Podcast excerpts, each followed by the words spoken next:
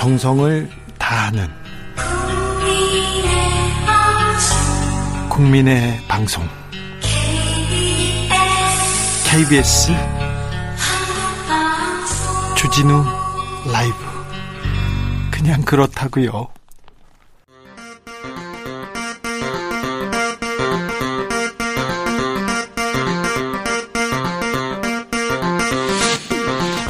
주진우 라이브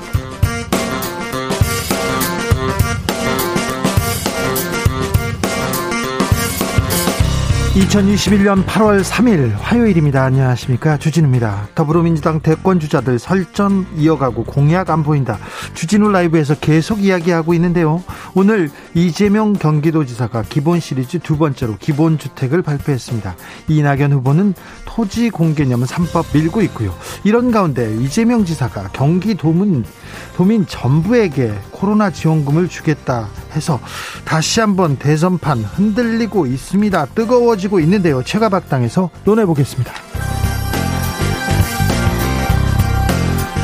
이재명이 기본소득을 말한다면 나는 공정소득을 외치겠다. 국민의힘 대선주자 유승민 전 의원이 기본소득은 나쁜 포퓰리즘이라고 받아치고 있습니다. 기본소득과 공정소득, 우리에게 지금 더 필요한 정책은 무엇일까요? 유승민 전 의원에게 직접 물어보겠습니다. 광복절이 다가옵니다. 이명박 박근혜 두 전 대통령 사면론 계속 흘러나옵니다. 그 사면의 핵심에는 이재용 삼성전자 부회장이 있습니다.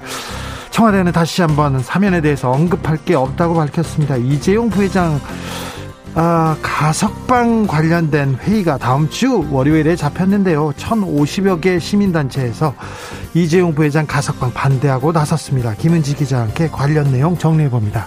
나비처럼 날아 벌처럼 쏜다. 여기는 주진우 라이브입니다. 오늘도 자중자의 겸손하고 진정성 있게 여러분과 함께 하겠습니다. 올해 대체 공휴일이 확정됐습니다. 광복절, 개천절, 한글날 다음 날 하루 더 쉬게 됩니다. 광복절 다음 날. 그러니까 8월 16일 빨간 날이 된 겁니다. 수도권 거리두기는 4단계 시행되고 있습니다. 어떤 점들이 달라지셨습니까? 잘 적응해서 극복해 나가고 계신가요?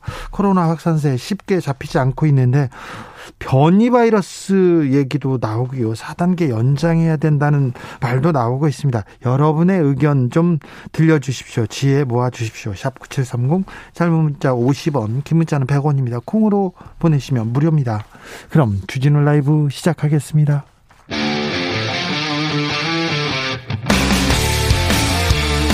탐사보도 외길 인생 20년 주 기자가 제일 싫어하는 것은?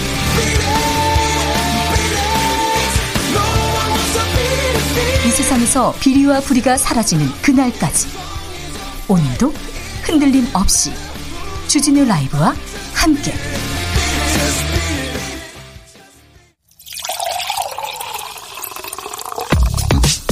진짜 중요한 뉴스만 쭉 뽑아냈습니다. 줄 라이브가 뽑은 오늘의 뉴스 주스 정상근 기자 어서 오세요. 안녕하십니까. 코로나 상황 살펴볼까요? 네, 오늘 코로나19 신규 확진자 수 1202명이 나왔습니다. 28일째 어, 네 자릿수 확진자가 나오고 있는데 그래도 줄고 있습니다. 네, 지난주 화요일에 비하면은 160여 명 정도 줄어들긴 했습니다. 어, 그리고 수도권 확진자도 697명이 나와서 27일, 28일 만에 가장 적은 수이기도 합니다.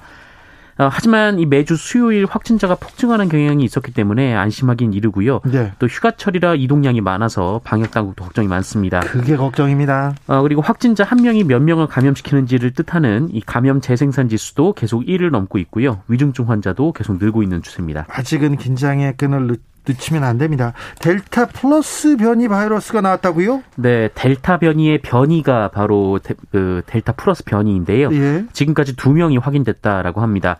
어, 한 분은 해외에 다녀온 이력이 있는데 다른 한 분은 해외에 나간 적이 없는 40대 남성이어서 어, 지역사회 감염이 이루어진 것으로 보입니다. 어, 방역 당국은 관련해서 역학조사 진행 중이고요. 어, 그리고 감염된 두 분 모두 아스트라제네카 백신을 맞은 것으로 알려졌습니다. 어, 이처럼 델타 플러스 변이는 델타 변이보다 전파력이 강하고 또 백신 효과도 떨어지는 것으로 추정되는데 어, 아직 정확한 정보는 세계적으로도 알려지지 않은 상태입니다. 건강보험공단이 건보료 기준으로 재난지원금 지급하는데 이거는 맞지 않다고 반대했다고요? 네, 이 정부 여, 정부와 여야는 이 88% 국민들을 대상으로 재난지원금을 지급하기로 하면서 건강보험료를 선별 기준으로 삼기로 했는데 네. 어, 건보료 징수를 담당하는 국민건강보험공단은 어, 저, 지역보험과 직장보험의 보험료 산정 기준이 다르기 때문에 적합하지 않다는 의견을 밝혔습니다. 적합하지 않다고 합니다.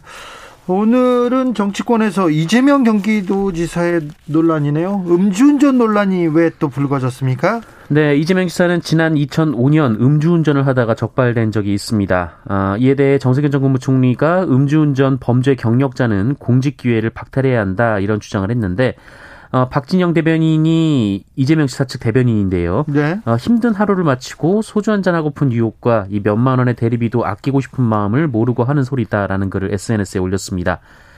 어, 이에 대해 이낙연 전 대표 측은 억지 궤변이라고 비판했고요. 하태경 국민의힘 의원은 어, 양심을 지키며 하루하루 열심히 살아가는 서민들을 모독하는 발언이라고 주장했, 습니다 이 말 때문에 논란이 좀 더 커졌어요. 네, 박진영 대변인은 후보 대변인직을 사퇴하기도 했습니다. 그런데도 논란은 수그러들지 않습니다. 이번에는 어, 이 지사 음주운전이 처음이 아닐 거라 이렇게 주장하기도 하는 사람이 있어요. 네, 음주운전이 논란이 되면서 이재명 지사의 음주운전 전력이 지금 논란이 되고 있는데요. 어, 김동완 후보는 이재명 지사의 음주운전 전력이 한 번만 있는 게 맞냐? 당시 보통 음주운전 초범이 벌금 70만 원 정도 받았는데 어, 어떻게 150만 원이나 받았냐 이렇게 주장하고 있습니다. 이재명 지사 측은 뭐라고 합니까? 어, 이재명 지사 측 안민석 의원은 이재명 지사의 음주운전은 20여 년이 지난 일이며 또 공직 전에 일어났고 또 잘못했다고 수차례 사과한 사안이다라면서 이 대변인의 설화를 두고 이재명 지사의 과거를 소환하는 것은 과하다라고 주장했습니다. 어, 그러면서 음주운전 추가 전력은 없다면서 타 주자들의 의혹 제기는 아니면 말고식의 흑색선전이다라고 반박했습니다. 이재명 지사는 기본주택 정책을 발표했습니다. 네, 임기 내에 250만 호 이상의 주택을 공급하고 이 중에 100만 호 이상을 기본주택으로 공급하겠다라는 게 이재명 지사의 공약입니다. 어, 이재명 지사는 집값을 안정시키고 집 없는 서민이 고통받지 않게 하려면 공급 물량 확대와 이 투기 공포 수요가 억제돼야 하지만 이 공급 내용도 고품질 공공주택인 기본주택의 대량 공급으로 바꿔야 한다라고 말했습니다. 어, 기본주택은 이 무주택자 누구나 이 건설 원가 수준의 저렴한 임대료로 어, 역세권 등 좋은 위치에 이 고품질 주택에서 30년 이상 살 수 있도록 공급하는 어, 공공주택 개념이라고 하는데요. 어, 현재 이 장기 공공 임대주택은 면적도 좁고 또 위치도 나쁜 경우가 많은데 어, 이질 좋은 공공주택을 보급해야 한다라는 게 이재명 지사의 주장입니다.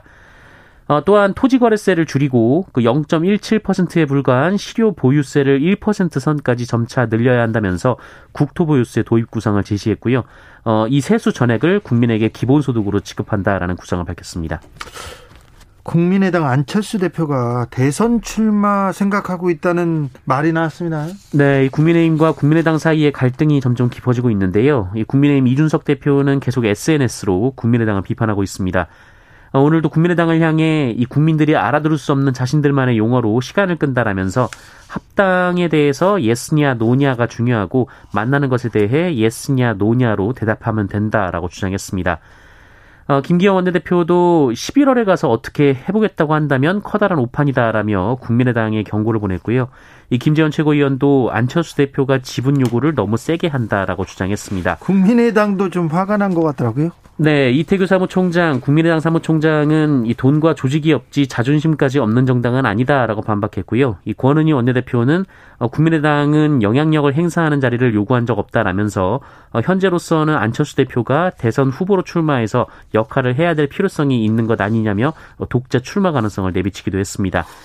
다만 그와 관련된 논의가 지금 이뤄지는 상황은 전혀 아니다라고 덧붙였습니다. 북한이 한미 연합훈련 중단에 따른 상응 조치를 고려하고 있다 이런 분석이 나왔습니다. 네, 오늘 국회에서는 정보위원회 전체 회의가 있었는데요. 네. 어, 이 자리에 박지원 국가정보원장이 참석을 했는데 이 북한 김여정 노동당 부부장의 이 한미 연합훈련 관련 담화에 대해서 어, 북한이 근본 문제로 규정한 한미 연합훈련에 대한 선결 입장을 재차 강조한 것이다라며 한미가 연합훈련을 중단할 경우 남북 관계 상응 조치 의향을 표출한 것이다라는 주장을 했습니다. 어, 그러면서 북한은 한미 간의 협의와 우리의 대응을 예의주시하며 다음 행보를 할 것이다라고 전망했고요. 어, 그러면서 한미연합훈련의 중요성은 이해하지만 이 대화의 모멘텀을 이어가고 어, 북한 비핵화라는 큰 그림을 위해 유연하게 대응할 필요가 있다라고 어, 박지원 원장은 말한 것으로 전해졌습니다. 네. 어, 한편 이 국정원의 남북 통신 국정원은 이 남북 통신 연락선 복원 조치가 어, 김정은 북한 국무위원장의 요청이었다라고 밝혔고요.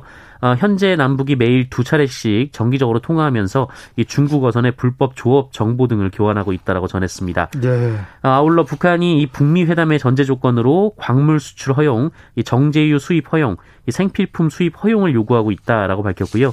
이 남북 정상회담 가능성에 대해서는 우리가 제안한 바가 없다라고 했습니다. 한미 연합 훈련을 중단하거나 최소화하거나 우리가 선택할 수 있는 길이 조금 있었는데 김여정 부부장의 담화가 오히려 딜레마를 좀 만들기도 했습니다.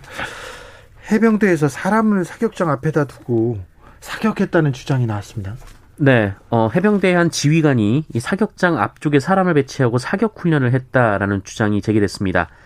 어, 어제 해병대 그리고 이 페이스북 페이지에 올라온 제보에 따르면 해병대 1사단의 모 대대장은 지난해 11월 이 사격장에서 어, 사격대 앞쪽 구덩이에 이 하사 간부들을 배치하고 시험 사격을 시행했다라고 합니다. 이게 사실입니까? 네, 뭐 군대 다녀오신 분들은 알겠지만 사격자를 제외하고는 모두 뒤쪽에 서 있어야 하는데요. 어, 이런 지시를 내린 이유는 어, 사격 훈련 중에 탄피를 분실하는 일이 반복되자 어, 탄피의 낙탄 지점을 더 정확하게 확인하기 위해서였다라고 합니다. 아, 이유 이건 말이 안 되는 것 같은데요. 네, 또 제보자에 따르면 해당 대대장은 이 지난해 제주도 훈련 중에 어, 관용 차량을 이용해서 올레길 전 구간 투어를 휴일에 했다라고 하고요. 어, 그리고 4월 합동 상륙 훈련 때는 혼자 초밥을 사다 먹었다 이렇게 주장하기도 했는데요. 어, 이렇게 많은 비행 사실을 본인이 제보했는데 이 계속 대대장 자리에 앉아 있다라고 주장하기도 했습니다. 해병대에서 뭐라고 말합니까? 네, 관련 내용을 인지한 즉시 사실관계를 확인하고 대대장에게 서면 경고를 했고 이 대대 기관 경고를 조치했고 어, 부대원에게 관련 비위와 조치 내용을 공지한 바 있다라고 해명했습니다. 이런 일이 있었다라는 얘기인 거고요. 네. 어, 그러면서 이 비성장, 비정상적인 이 지휘 행위의 재발 방지를 위해 관련자와 부대에 대해 엄정하게 적법, 엄정하고 적법하게 처리하고 조치할 예정이다라고 밝혔습니다. 서면 경고로 끝날 일이 아닌 것 같습니다. 비레름텔 사과도 아니고 이게 무슨 옆에다 대어놓고 앞에다 세워두고 사격을 했다고요? 이런 일이 지금 있었습니다. 그런데 해병대에서 서면 경고 로 그칠 일이 아닌 것 같습니다. 어떻게 진행되는지 저희가 이 뉴스 계속해서 취재해서 보도해 드리겠습니다. 올해만 3명이 사망했습니다. 현대건설 사업장에서. 그런데 수백 건의 위법 사항이 적발됐다고 합니다.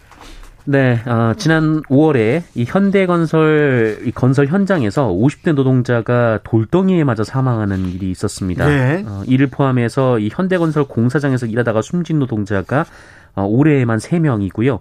어, 범위를 10년 동안으로 넓히면 무려 51명이 숨졌습니다. 네. 어, 이에 지난 6월부터 이 고용노동부가 특별 현장 감독에 나섰고요. 어, 조사 결과 어, 현대건설 현장에서 산업안전보건법 위반 사례만 300건 넘게 적발했다라고 밝혔습니다. 어, 안전관리자를 두지 않은 현장이 공통적으로 발견됐고요. 어, 그리고 여섯 곳 중 한 곳은 추락 방지 조치를 제대로 하지 않은 것으로 드러났습니다. 어, 안전 관리에 써야 할 비용을 어, 다른 용도로 사용하기도 했다라고 하고요. 어, 현대건설에서는 본사 차원에서 매주 안전점검 회의를 열기는 했지만 현장은 달라지지 않았다라고 하는데요. 이에 고용노동부는 현대건설에 모두 5억 6천여만 원의 과태료를 부과하고 안전난간 미설치 등 이 중대 위반 사항에 대해서는 검찰에 고발 조치했습니다. 현대건설에 모두 5억 6천만 원의 과태료, 5억 6천만 원 아파트 한 채 값도 안 될 텐데 보통 서울시 중위 아파트 값 한 채도 아닌데 이게 현대건설한테 5억 6천만 원 과태료가 큰 부담이 되겠어요? 이걸로 뭐 고치려고 하겠습니까? 이보다는 좀 좀, 좀 실효적인, 좀 제대로 된 벌금 아니면 다른 상응 조치를 좀 취했으면 하는 생각이 듭니다. 네. 4층에서 아이를 던진 엄마가 있습니다. 실형을 선고받았습니다. 네, 어, 자신이 낳은 아기를 4층 아래로 던져서 숨지게 한 혐의로 재판에 넘겨진 20대 여성에게 징역 2년이 확정됐습니다. 어, 이 여성, 지난해 7월 이 여성은 그 20대 남성 B 씨와의 사이에서 아이를 임신하게 된 사실을 알았으나 아무에게도 말하지 않고 올해 1월에 혼자 출산했다고 하고요. 네. 이 출산 사실을 숨기고자 그 아이를 숨지게 했습니다.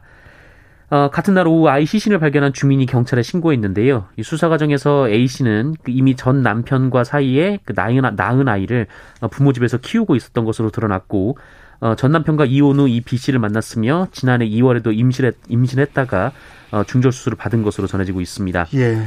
아, 하지만 아이를 또 낳으면 부모님께 짐이 된다고 생각해서 그리고 또 경제적으로 준비돼 있지 않은 B 씨가 이 사실을 알면 헤어지자고 할까봐 말하지 않았다라고 하는데요. 어, 영아 살해 혐의로 재판에 넘겨졌고 1심 재판부는 A 씨의 사정을 참작해서 징역 2년을 선고했고 항소심에서도 형이 확정되면서 A 씨가 항소를 포기했습니다. 비정한 엄마의 이야기입니다. 말로는 좋지 않았습니다. 징역 2년입니다. 올해 대체 공휴일 확정됐습니다. 네, 이 설 추석 연휴 그리고 어린이날에만 적용되던 대체 공휴일 제도가 3일절, 광복절, 개천절, 한글날에도 확대 적용되는 개정안이 확정됐습니다. 그럼 8월 16일 네, 8월 16일, 10월 4일, 10월 11일이 휴일이 됩니다. 네. 어제 한국 체조 역사상 두 번째 금메달이 나왔습니다. 네, 신재환 선수가 어젯밤 한국 체조 역사상 두 번째 금메달을 획득했습니다. 어, 예선을 1위로 통과한 신재환 선수는 결선 첫 시도부터 공중 세 바퀴 반을 도는 가장 높은 난이도의 기술을 선보였고요. 2차 어, 시기에서는 여홍철 선수의 그 여투 기술에 도전해서 깔끔한 연기를 선보이기도 했습니다. 어, 그리고 배드민턴 여자 복식에서는 우리 선수들끼리 3, 4위전을 펼치기도 했는데요. 김소영 선수와 공이용 선수가 어, 이소희 선수와 신승찬 선수를 이기고 동메달을 따냈는데 뭐 오랜 시간 함께 훈련해 왔던 선수들이라 그런지 서로 미안해하는 모습이 있었습니다. 예. 어, 야구 대표팀은 어젯밤 화끈한 경기가 있었는데요. 이 7회에 10점 차로 앞서면서 경기를 자동으로 끝내는 콜드 게임 승을 거두었고요. 이 준결승에서 일본을 만날 예정이기도 하고요. 어, 그리고 조금 전에 끝난 남자 다이빙 3m 스프링보드에서 우하람 선수가 4위를 기록했는데 네. 어, 대한민국 다이빙 역사상 최고 순위입니다. 어, 우아하게 뛰더라고요.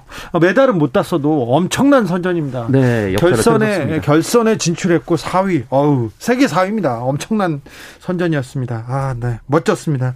주스 정상근 기자와 함께 했습니다. 감사합니다. 고맙습니다. 조성빈 님께서 우리나라는 벌금이 벌이 아니라 불법 사용료처럼 느껴 집니다.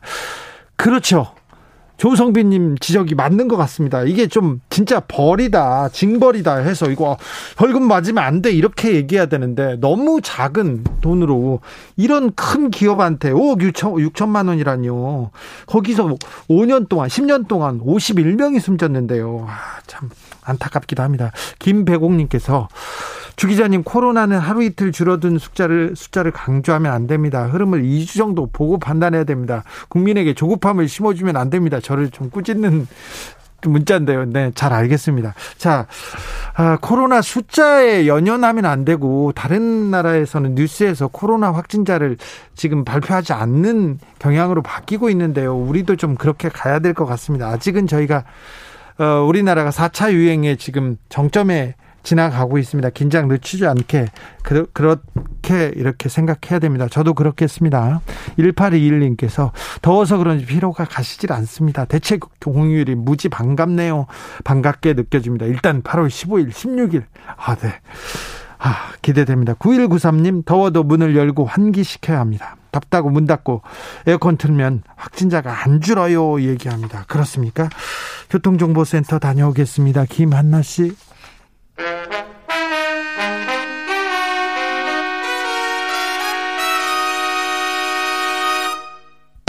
주진우 라이브 돌발 퀴즈. 오늘의 돌발 퀴즈는 주관식입니다. 문제를 잘 듣고 정답을 정확히 적어 보내주세요. 오늘의 문제. 광복절이 가까워지면서 이재용 삼성전자 부회장의 이것 가능성에 관심이 쏠리고 있습니다. 세계에서는 사면을 건의했지만 청와대와 정부는 이것을 검토 중인 것으로 알려졌는데요. 일정한 조건 하에 임시로 석방하는 제도인 이것은 무엇일까요? 정답은 세 글자예요. 샵 9730 짧은 문자 50원 긴 문자는 100원입니다. 지금부터 정답 보내주시는 분들 중 추첨을 통해 햄버거 세트 모바일 쿠폰 드리겠습니다. 주진우 라이브 돌발 퀴즈. 내일 또 만나요.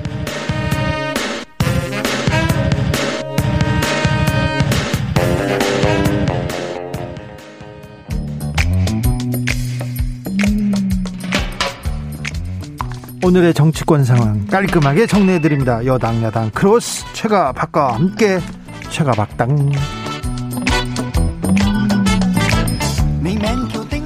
여야 최고 파트너입니다. 주진우 라이브 공식 여야 대변인 두 분 모셨습니다. 박성준 더불어민주당 의원 어서 오세요. 네, 안녕하세요. 그리고 최형두 의원은 전화 연결돼 있습니다. 네. 최, 최형두 의원님. 네. 어디세요? 제 지역구 마산 하포입니다. 네. 지금 오늘 우리 땅하고 경상남도랑요. 네. 경상남도가 지금 근한 대행 체제 아닙니까? 그래서 네. 뭐 예산 정책 같은 거 논의하기 위해서 네. 어, 지금 마산 하포에 내려와 있습니다. 네. 마산은 뭐가 좋은가요? 마산은 저는 대한민국 지중해 도시라고 이렇게 이야기하고 있습니다. 네. 그러니까 날씨 좋고 예. 어, 먹을 음식 많고 예. 너무 좋죠. 네, 알겠, 습니다 부러, 부럽습니다. 특히나 요즘 네. 은택트 시대에 네. 은택트 시대에 네. 한적한 어 저 휴양 도시 또 네. 최고 근장할 만합니다. 네. 사람이 붐비지 않으니까요. 주진, 네. 주진우 라이브를 마산에서 현장 라이브 한번 하셔야 되겠네요. 네, 뭐 조, 좋습니다. 네. 예. 뭐가 맛있는지 나중에 알려주십시오. 통술집도 있고. 네. 네. 자, 어제, 어제 주진우 라이브에서 최민희, 김용남 전 의원 두 분이 모셔가지고 언론중재법 놓고 치열하게 설전을 벌이다 가셨어요. 언론중재법 개정안. 8월에는 아, 국회를 통과할 듯도 싶은데요. 최영두 의원 어떻게 보십니까? 언론인 출신으로.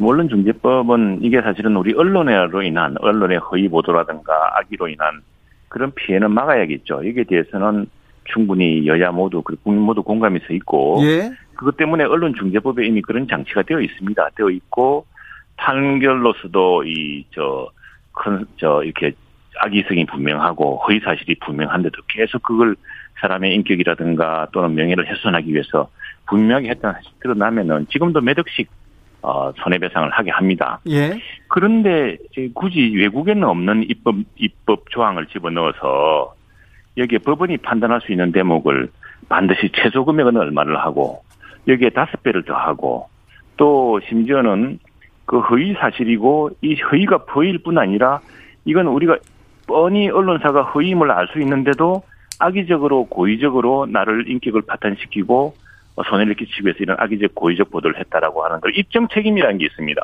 이 입증 책임도 어 입증 책임 전환이라고 이걸 언론사가 뭐뭐 뭐 이렇게 이렇게 하면 그거는 고의성, 악의성, 중과실이 있는 것으로 본다 이렇게 법을 만들어 놨습니다. 그래서 이런 부분은 우리 그것이 언론 그 피해를 통한 구제 장치를 넘어서서 이 권력자라든가 내로남불 권력자라든가 또 권력 비리나 이런 사건들을 취재하기 시작하는 언론사에 어, 입을 막기 위한 그 취재를 막기 위한 동시 수단으로서 너무 과도한 어, 외국에 없는 어, 언론 중재 법 규를 규제 장치를 도입하고 있다는 것이 우리 당 입장이고 이것은 우리 당일 뿐 아니라 지금 정의당도 그렇고요.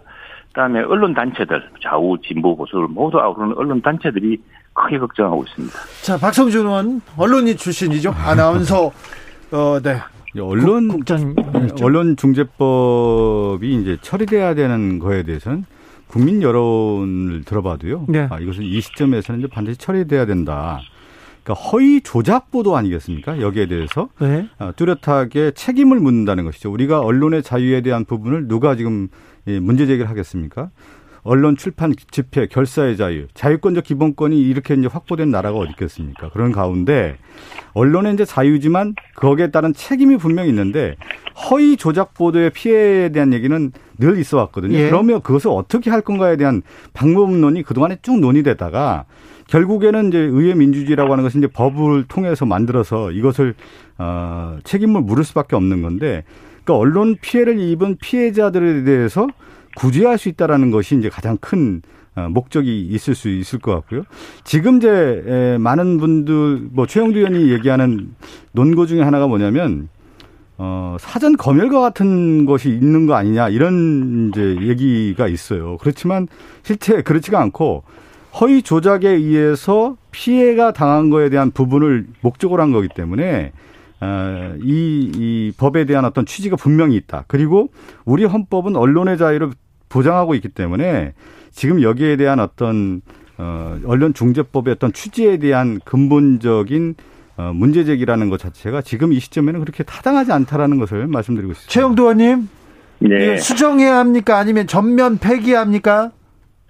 지금 일부 부분에 대해서 우리 합의 본 게 있습니다. 어떤 거냐면은 언론 중재 건수가 많은데 언론 중재위원회에 위헌수를 들이자 이런 부분은 지금 합의가 됐습니다. 거의 예, 예 됐고 그다음에 여러 가지 이제 그 언론의 그 언론으로 내가 피해를 봤다는 사실을 늦게 인지할 수가 있잖아요, 그죠? 네네. 근데 지금은 그걸 뭐 짧게 3개월, 6개월 이렇게 돼 있습니다. 그걸 6개월 인연하자는 것도 그것도 좋다고 됐고.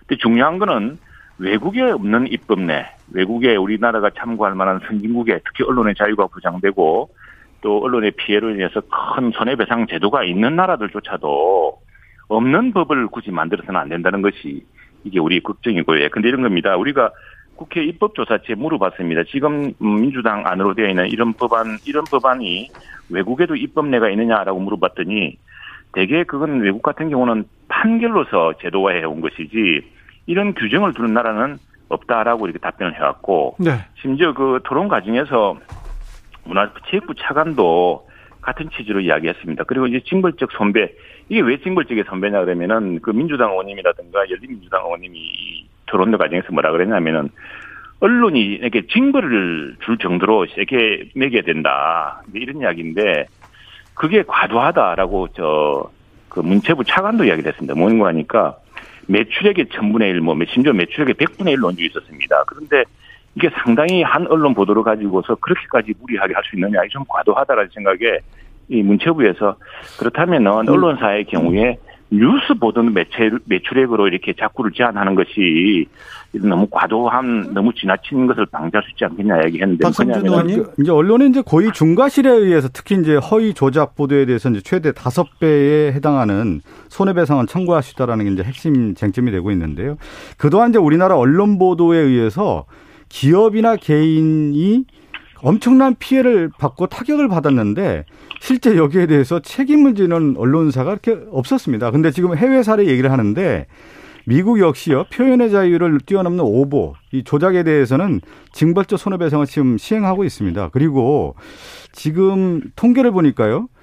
아, 최근 2년간 언론 관련 손해배상 인용 사건의 한 60%는 인용액이 어, 한 500만 원 이하에 그치고 있어요. 그러니까 실제 허위 보도에 의해서 피해를 당하고 있는 사람들의 그 피해 정도에 비해서 책임을 묻는 정도는 미약하다라고 하는 것을 알 수가 있죠. 그러니까 언론 보도에 관련된 부분이 우리가 뭐 언론의 자유에 대한 것은 얼마든지 보장을 해야 되죠. 그렇지만 이것이 특권이나 성역화돼서 우리가 얘기하는 법 앞에 평등이라고 하는 부분에 대해서는 누구도 어 우리가 어 거기에 대한 헌법적 가치에 대해서 부인하는 사람 없지 않습니까? 그러니까 여기서 피해갈 수 없는 문제인 것이죠. 자, 이 네. 문제는 여기까지 듣겠습니다. 네, 네. 네. 이거 좀 네. 반론을 해야 되겠습니다. 짧게 드리겠습니다. 지금.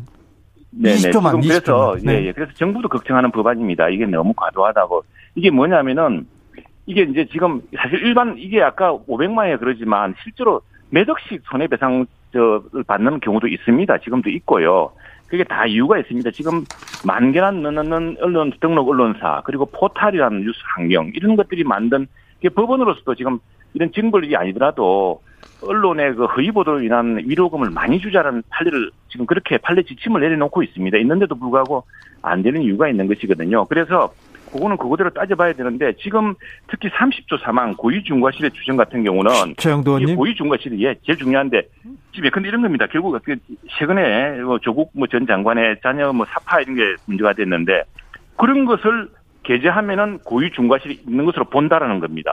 이건 뭐 굉장히 과도한 위헌적인 법규고요. 결국에는 이 법을 지금 무리하게 주자는 이유가 정권 말기에 여러 가지 권력 내로남불 이런 사건들에 대해서 고위공직자라든가 권력 비리를 수사할 때 이런 큰 이제는 최, 예, 최영도 돈으로 문체위 선배와 맞아 몰래 이렇게 아니, 협박하는 최영도 의원님께서 전락할 네, 것이라는 걱정이 저뿐 아니라 아니 저는 그렇지 겁니다. 않고요. 최영도 의원이 역대 정부에서도 언론 개혁과 관련된 부분에 대해서 특히 이제 언론의 피해에 대한 부분 구제에 대한 얘기를 많이 했었거든요. 그리고 그 언론학자뿐만 아니라 언론사 기자들도 이런 부분에 대해서는 아 이게 책임에 대한 부분은 피해갈 수 없다라는 거에 대한 여론이 그동안에 왔었기 때문에 여기까지 그거는, 법까지 와 있었던 겁니다. 그래서 그거는 당연한 거고요. 예, 이 법은 그러니까 자유불급이고 교각사루다 이거죠. 이러다가 초가 삼칸 다 태운다 이겁니다. 민주주의. 최영도 의원님, 아니 민주주의 네. 좀 얘기해서 다시 한번 제가 언급을 하는데. 자 그렇다면 민주주의 아니 저 최영도 의원 제 얘기 말씀 듣고 좀 말씀해 주시죠. 단체들이 다 반대합니까? 아니 왜 그러냐면 민주주의 얘기를 하셨으니까 언론이 이제 사부라고 할 정도로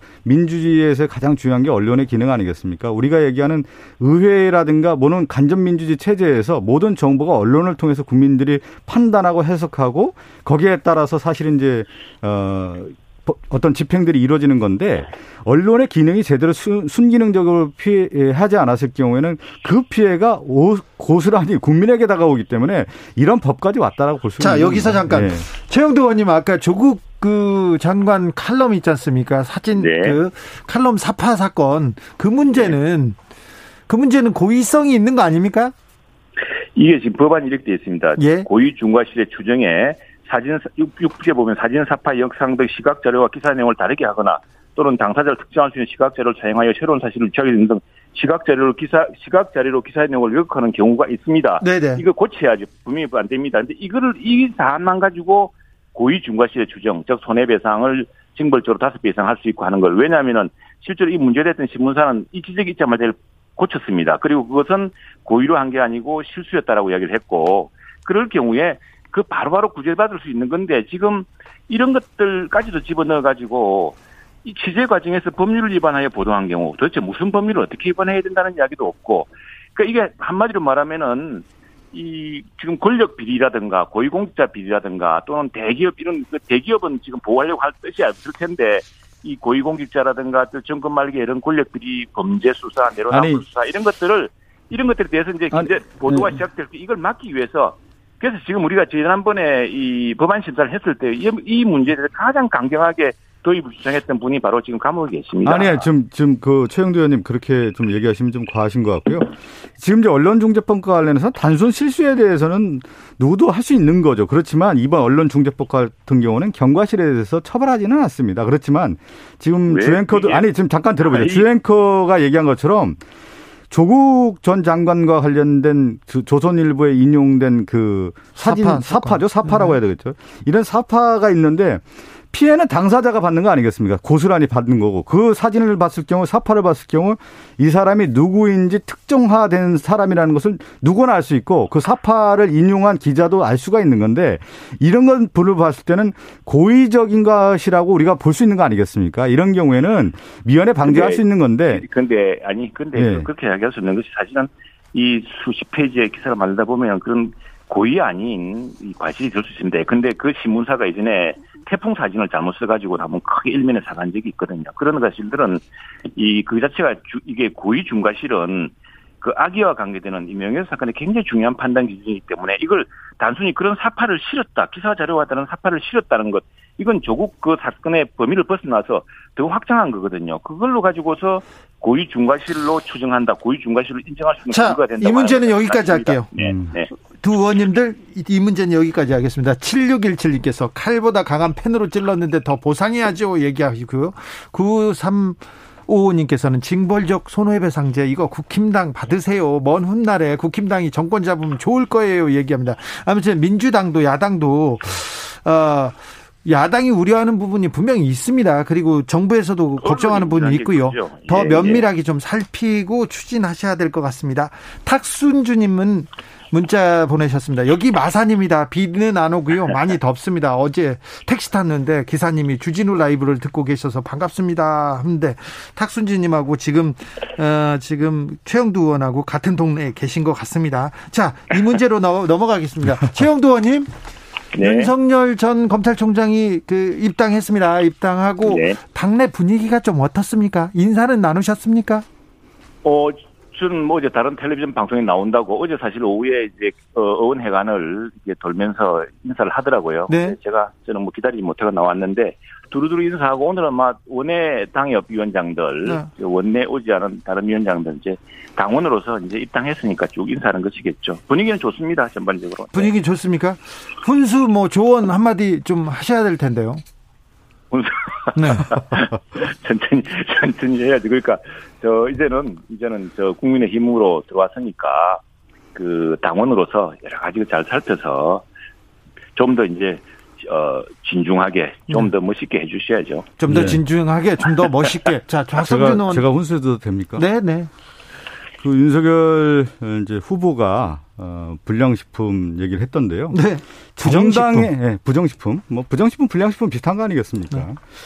정당의 가장 기능 중에 하나가 뭐냐면 정책 충원 기능이에요. 네. 이 후보가 정말로 제대로 할 수 있는 후보냐에 대한 건데 그래서 식품도 건강한 식품이 있고 건강식품이 있고 불량식품이 있는 것처럼 정당에서는 그 후보가 건강한 후보인지 불량 후보인지를 가려야 되는 겁니다. 네. 아, 그것이 정당의 목적과 국민에게 다 하는 겁니다. 그래서 어, 저는 국민의힘이 잘 할 거라고 보는데 어, 철저한 검증을 통해서 그 후보가 적절한 예. 후보인지를 가리는데 최영두 의원님께서 앞장서셔야 되죠. 제가 그 지금 부정식품 말씀하셔가지고 이게 네. 왜 나왔는지를 봤더니 네. 그 윤석열 총장이 잘 아시다시피 사법시험을 굉장히 늦게 됐습니다. 네. 그게 아마 법대 다니면서 법정 공부 열심히 하지 않고 네. 경제학 책도 보고 여러 인문과학 서적을 자세히 많이 본 모양이에요. 아니 아니. 하나가 이제 많이 안 본 거, 안 많이 안 본 것 같습니다. 제가 볼 때. 본인 말로는 술을 많이 먹다가 그렇게 구수했다고 요 예, 본인 말로. 아버, 아버지가 이제 경제학 책 밀턴 프리드만 책에 이제 그런 게 있습니다. 선택할 자유라는 것이 있어서. 네. 그러니까 없는 사람은 부정식품이라도 먹을 수 있는 것이 해줘야 된다는 이게 이제 그 책에 있는 맥락의 이야기인데 뭐냐면은. 네. 그게 이제 항상 그래서 이분은 가령 검찰권 남용은 안 된다라든가 사람이 진짜 이그 밀턴 프리드만이 이제 좀 저 그 자유주의 또 철학 이런 게 있지 않습니까? 그런 것들 하는 과정에서 나온 건데 이제 그게 부정식품이다, 불량식품이다 그 말의 언어의 선택이 이제 정치적으로 굉장히 민감한 시점이라는 것을 이제 하나하나씩 이제 배워 나가시겠죠. 그 밀턴 프리드만을 자꾸 인용하는데요. 밀턴 프리드만 이제 시장주의자거든요. 네. 그래서 사실은 이제 70년대 케인즈주의, 통화주의의 논쟁이 있다가 80년대 레이거노믹스가 등장하는 게 뭐냐면 밀턴 프리드만의 영향들이에요. 그래서 작은 정부론이 등장을 했는데 그 작은 정부로 등장하면서 뭐냐면 이제 시장 실패가 일어난 겁니다. 그게 시장 실패가 사실 모기지 프라임 같은 사태가 일어난 거죠. 과도한 시장에게만 맡겼더니 결국은 시장 실패에서 모든 국민에게 피해가 왔다라는 겁니다. 그러면서 시장 실패에 대한 것을 교정을 하기 위한 움직임들이 어디서 일어나냐면 이 밀턴 프리드만의 영향을 받던 그 학파가 시카고 학파거든요. 제가 이 얘기를 네. 왜 드리냐면 시장 실패를 최소화하기 위해서 이제는 해야 된다라고 하는 것이 우리가 지금 얘기하는 미국의 뭐 스티글리츠든 마크 주커버그도 얘기하지 않습니까? 시장 실패에 대한 문제를 얘기를 많이 하는데 그... 지금 잠깐만요. 요 얘기 마저 하고요. 예, 예. 지금 그 윤석열 후보는 80년대의 레이거노믹스, 대처리즘이라든가 레이거가 레이건이 주장했던 시장에 돌아가야 된다라고 하는 쪽에서의 생각을 하고 있는데 지금 어떤 시기냐면 전 세계적 위기 상황이에요. 코로나 위기라든가 지금 에너지 위기라든가 디지털 위기나 이런 위기에 있어서의 정부의 역할이 매우 중요한 시기입니다. 그래서 우리가 보면은 시장이냐 정부냐 이걸 가지고 늘 정, 경제학이 됐던 정치학에서 싸움을 일어나고 있는 건데 지금 이 윤석열 전 총장의 그 시각은 과거 80년대의 사고에 지금 젖어 있는 것이다. 머물러 있다. 지금 음. 진화가 돼 있지 않다는 거. 밀턴 프리드만 계속 얘기하는데 밀턴 프리드만 이후에 시카고 아파가 어떻게 공부하고 있는지 어떻게 지금 미국을 연구하고 있는지를 다시 도, 되돌아보고 싶어 바라겠습니다. 그, 아니, 박 의원님, 그 지금 예. 경제학자들이 들으면 잘못하면 웃을 수가 있으니까. 아니, 그건 아닙니다. 지금 이거 전, 저는 전 흐름을 얘기하는 겁니다, 지금. 아닙니다. 이게 네. 경제학의, 저도 뭐 잘 모릅니다만 경제학의 양 기둥이라고 하나는 이제 민턴 프리드만 이런 통화주의 시장주의고 하나는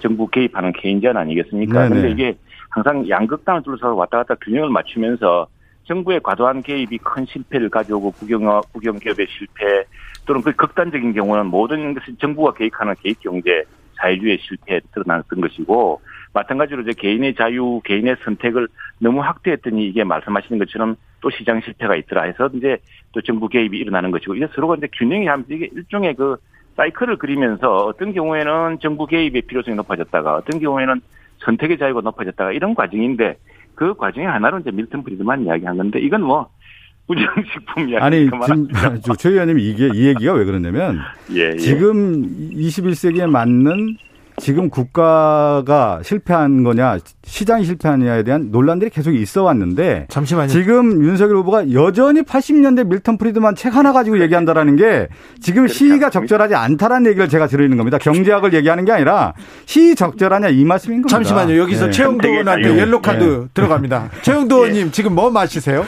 냉음료 소리가 너무 납니다. 문 의원님도 지적하고 있습니다. 물 뭐, 마셨습니다. 물입니까? 확실합니까? 저도 한 모금 먹어야 되겠습니다. 마산 가서 좋은 거 혼자 더 드시는 것 같은데요. 아니에요. 지금 방송하면서. 그래 이제 밀턴 프리드만 책 제목이 선택을 선택할 자유였다. 선택의 자유죠. 그 선택의 자유라는 예, 책이죠. 선택의 자유. 예. 그 이야기를 하는 거죠. 김민지님께서 네. 아니 그러면서 부저 부정식품을 먹을 수 있다는 얘기 하면 안 되는 거죠. 그건 맞지 않는 얘기입니다. 뭐, 네, 네. 그건 뭐 국, 국가의 역할 중에 가장 중요한 게 뭐냐면 국민의 생명과 안전을 보호, 보호하는 것이 국가의 역할인데 그러면 건강한 식품을 먹여야 되는 것이 국가의 역할이고 정부의 역할인 겁니다. 네. 아무튼 지금 최영두 의원이 안 오시니까 혼자서 뭐 먹고 뒤에서 계속 얘기하시고 제가 아주 답답합니다. 김민지님께서 밀턴 프리드만 더운데 엄청 고생하십니다. 이렇게 얘기하십니다. 밀턴 프리드만 고생하고 있습니다. 네. 모르는 사람들. 7617님께서 국힘도 고생합니다. 제2 외국어로 윤석열어 필수인가요? 이렇게 물어보는데 근데 아무튼 가난한 사람은 부정식품이라도 선택할 권리를 줘야 한다. 좀 이거는 깊은 사유에서 나온 말인지는 모르겠습니다. 부정식품이라 이 단어가 일단 조금 그래요. 최영두 의원님.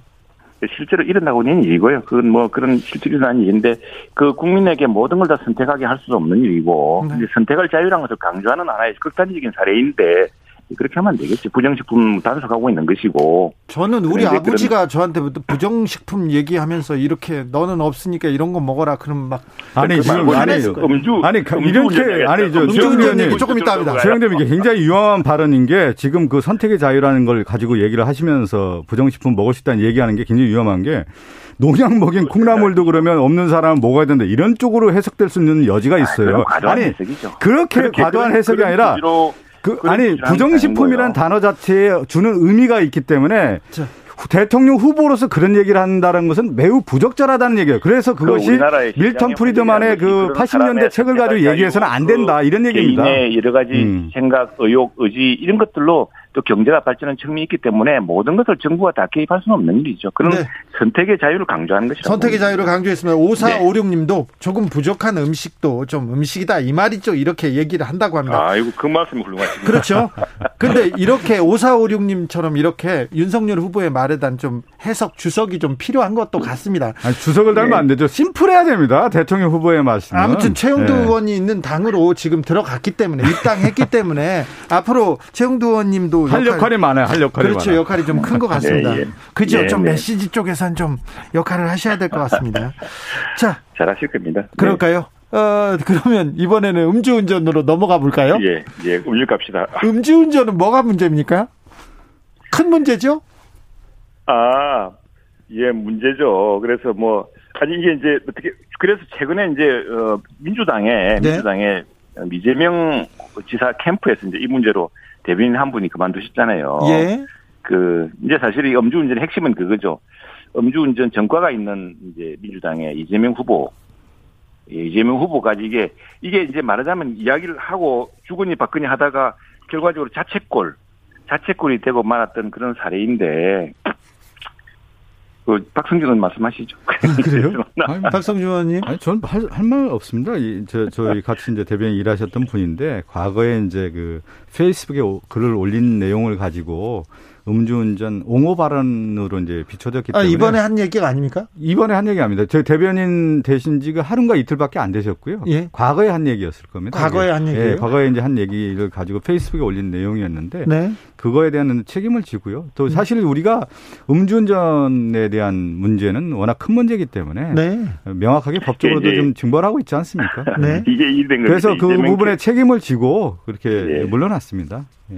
이재명 캠프 그 대변인이 예. 윤석열 전 총장을 향해서 술꾼이라고 비난을 했습니다. 그래서 이준석 국민의힘 대표가 아니 윤 전 총장이 뭐 음주 운, 음주 운전이라고도 했나 하고 애둘러서 이재, 이재명 지사를 비판했죠. 네. 이재명 지사 이제 음주운전 전과가 있으니 까 그러니까 이분이 이제 저 그 변호해 주신다고 하루하루 버겁게 살아가는 어려운 서민의 애완을 하면서 소주 한잔하고 무슨 유혹과 몇만 원의 대리비도 아끼고 싶은 마음을 모르고 하는 소리라고 이제 지나친 말씀 하셨다가 이낙연 캠프의 배재정 대변인한테 이제 바로 반박을 당하고 또 이재명 저 지사가 어, 또 배포 자료를 내놨어요. 당시에 이제 농협 부정대출 사건을 파헤치기 위해서 현장으로 가던 중 발생한 잘못이라고 해서 시점까지 넣었는데 그 시점이 또 틀렸어요. 이 지사가 어, 2018년 지방선거 때 제출한 증가기록 증명서에 따르면 음주운전 벌금 150만 처분을 받은 것은 어 2004년 7월인데 이분은 또 그걸 다른 시기로 또 했다고 해서 우리가 자꾸 말을 하다가 자꾸 자책골이 쌓여간 것이죠. 그래서 이게 이제 음주운전 전과 사실만 키우, 대, 키우게 되는 그런 아니, 뭐 대선 합니다. 후보가 만나는 곳이 맨날 그 술 드시는 곳에서 만나니까 그걸 지적할 수도 있, 는 거고요. 또 이제 네, 거기서 나가시면 됩니다. 예, 뭐 아니 뭐 예, 그래서 우리 부분에 대해서는 뭐 명확하게 책임지고 물러난 거니까요. 예, 예. 그렇습니다. 예. 그, 그러니까 거기에 대해서는 저는 또 할 말은 없습니다. 예. 자책골 당한게 있겠죠. 예. 음. 어, 이재명 지사가 경기도민한테 100% 재난지원금을 지급하겠다 이 주장을 하고 나섰는데 이 부분은 어떻게 보십니까, 최영두 의원님? 그게 제가 어 이제 국회 예결위원회에서 이렇게 이야기를 했는데 지금 이재명 지사에 대해서는 저 사실은 정의당도 이렇게 하고 있지만 우리 당은 뭐 말할 것도 없고요. 왜냐하면 어려운 사람을 더 돕는 게 공동체의 정신이라는 게 어려울 때 똑같이 나눠 쓰는 게 아닙니다. 어려울 때 어, 더 어려운 사람한테 조금 더 나눠주고 하는 이런 게 이제 진정한 공동체의 정신 아니겠습니까? 그런데 이걸 지적하시는 분들이 있습니다. 말하자면 보편복지론자들, 보편복지 서사이티 같은 이, 이런 그 위원장 같은 분들이 이재명 지사를 바로 직공을 했습니다.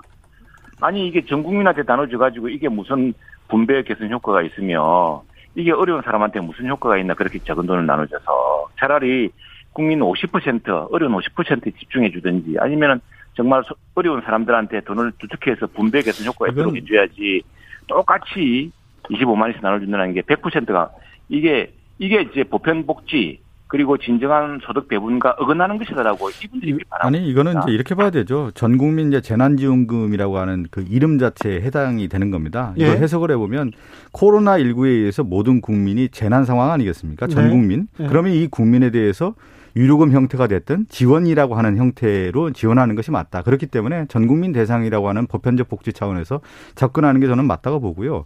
그 다음에 이제 우리 당의 민주당 입장에서도 원래 100%전 국민 재난지원금을 하자고 계속 주장을 했는데 결국 이제 기재부가 80% 초안을 낸 겁니다. 그러다가 여야가 이제 예산 심의 과정에서 88%로 이제 결론이 내서 지금 12%는 이제 어떻게 할 거냐에 대한 부분이 이제 나왔었는데 이재명 후보 같은 경우 이제 전 국민 재난지원금은 일관되게 지금 주장해 오지 않았습니까? 그러면 12% 같은 경우는 해당되지 않는 분들에게는 지방자치단체에서 예산으로 좀 할 수 있는 부분이 있다. 그랬을 경우에 이 부분이 이제 논란이 된 건데 여기도 마찬가지예요. 지방 정부가 이것을 결정하려고 하면 또 지방 의회라든가 또 예산 관련된 부분들이 다 심의를 거쳐야 되기 때문에 아직 남아 있는 건데 지나치게 좀 논란이 되는 것 같다. 이런 생각이 좀 듭니다. 그런데 예. 그 이제 재원의 예산의 문제죠. 이게 예, 예. 30조 추경 중에 10조가 그렇게 써 있었습니다. 그런데 정말 소상공인 코로나 때문에 정말 고통을 겪고 있는 소상공인 손실 보상에 대해서는 1조밖에 안 되고 그 재원이 그것도 뭐 희망 자금에서 나눠주는 것도 이렇게 합쳐봐야 3조도 안 됩니다. 그것도 우리가 늘리기 위해서 그렇게 애를 썼습니다. 그런데 이 88% 주려고 민주당은 어떻게 했냐면 국방부에서 가장 중요한 국방 예산을 흘러냈었습니다. 이게 정말 국민들이 아는 국민들이 도대체 무엇 때문에 이렇게 하는 건지 아니 이거 표를 돈을 주면 싫어할 사람 없죠. 그러나 나라의 기본이 있고 또 어려울 때는 또 어려울 이거는 지금 최영도 의원님 매우 중요한 얘기인데요. 이 여야 심의 과정에서 같이 여야가 이제 합의해서 이렇게 재난지원금을 했고 또 하나는 당대표끼리도 처음에 100% 재난지원금을 하자고 처음에 합의하지 않았습니까? 그런 가운데에서 나왔기 때문에. 강조점이 아니, 예, 잠깐만요. 저희들은. 아니, 저희들은 저최 의원님. 그건 줄이고, 예. 그건 자, 아니고, 그건 그렇게 말씀하시는 이거 저, 저, 지난번에도 이 얘기 가지고 저희가 얼마나 토론을 많이 했냐고 또 생각이 예, 예. 드는데, 이건 여야 합의에서 이제 88, 88%로 이제 합의한 거 아니겠습니까? 예산 심의 과정 결론이 난 거고, 나머지 부분에 우리가, 대해서는 우리가, 그러면. 우리가 얼석이 밀려서 밀린 거죠. 지금 그나마 소상공인 그거라도 더 하기 위해서 그걸 조금 얻어내고 소상공인 또 지원 분야에 대한 것도 있지 않습니까? 이 문제는 아, 첨예하게 대립되는 3조입니다, 부분이니까 3조. 3조가 안 됩니다. 만나서 얘기해야 네. 되겠습니다. 최영도 의원님은 네, 네. 하겠습니다. 최영도 의원님은 전화로 굉장히 강합니다. 계속 가십니다. 박진성님께서 뭐 질문 있어요 이렇게 하고 문자 보내셨어요. 국민의힘 국회의원 부동산 전수조사 어떻게 되고 있는지요? 권익위에서 지금 전수조사가 진행 중입니다. 어, 당초 7월 29일까지 조사를 진행하기로 했는데 연장하기로 했다고 합니다. 아직 당으로 이렇게 어, 조사 결과나 뭐, 뭐 다른 보고서가 온 거는 없죠, 최영도 의원님? 네 네, 저희들도 빨리빨리 그 문제를 분위기가 해주기를 바라고 있습니다. 네, 그렇습니까? 네. 네. 어, 마산에서 좋은 기운 많이 받아오시고 맛있는 거 많이 드시고요. 일도 좀 잘하시고요. 그렇게 하겠습니다. 네, 네, 조심히 오시고요. 최가박당 네. 여기서 마무리하겠습니다. 네, 감사합니다. 박성준 의원님 감사합니다. 최영도 의원님도 감사합니다. 네. 네, 네, 고맙습니다. 악뮤의 전쟁터 들으면서 잠시 쉬었다 6시에 오겠습니다. 이 두 신사는 이렇게 전화로는 이렇게 뜨거울까요?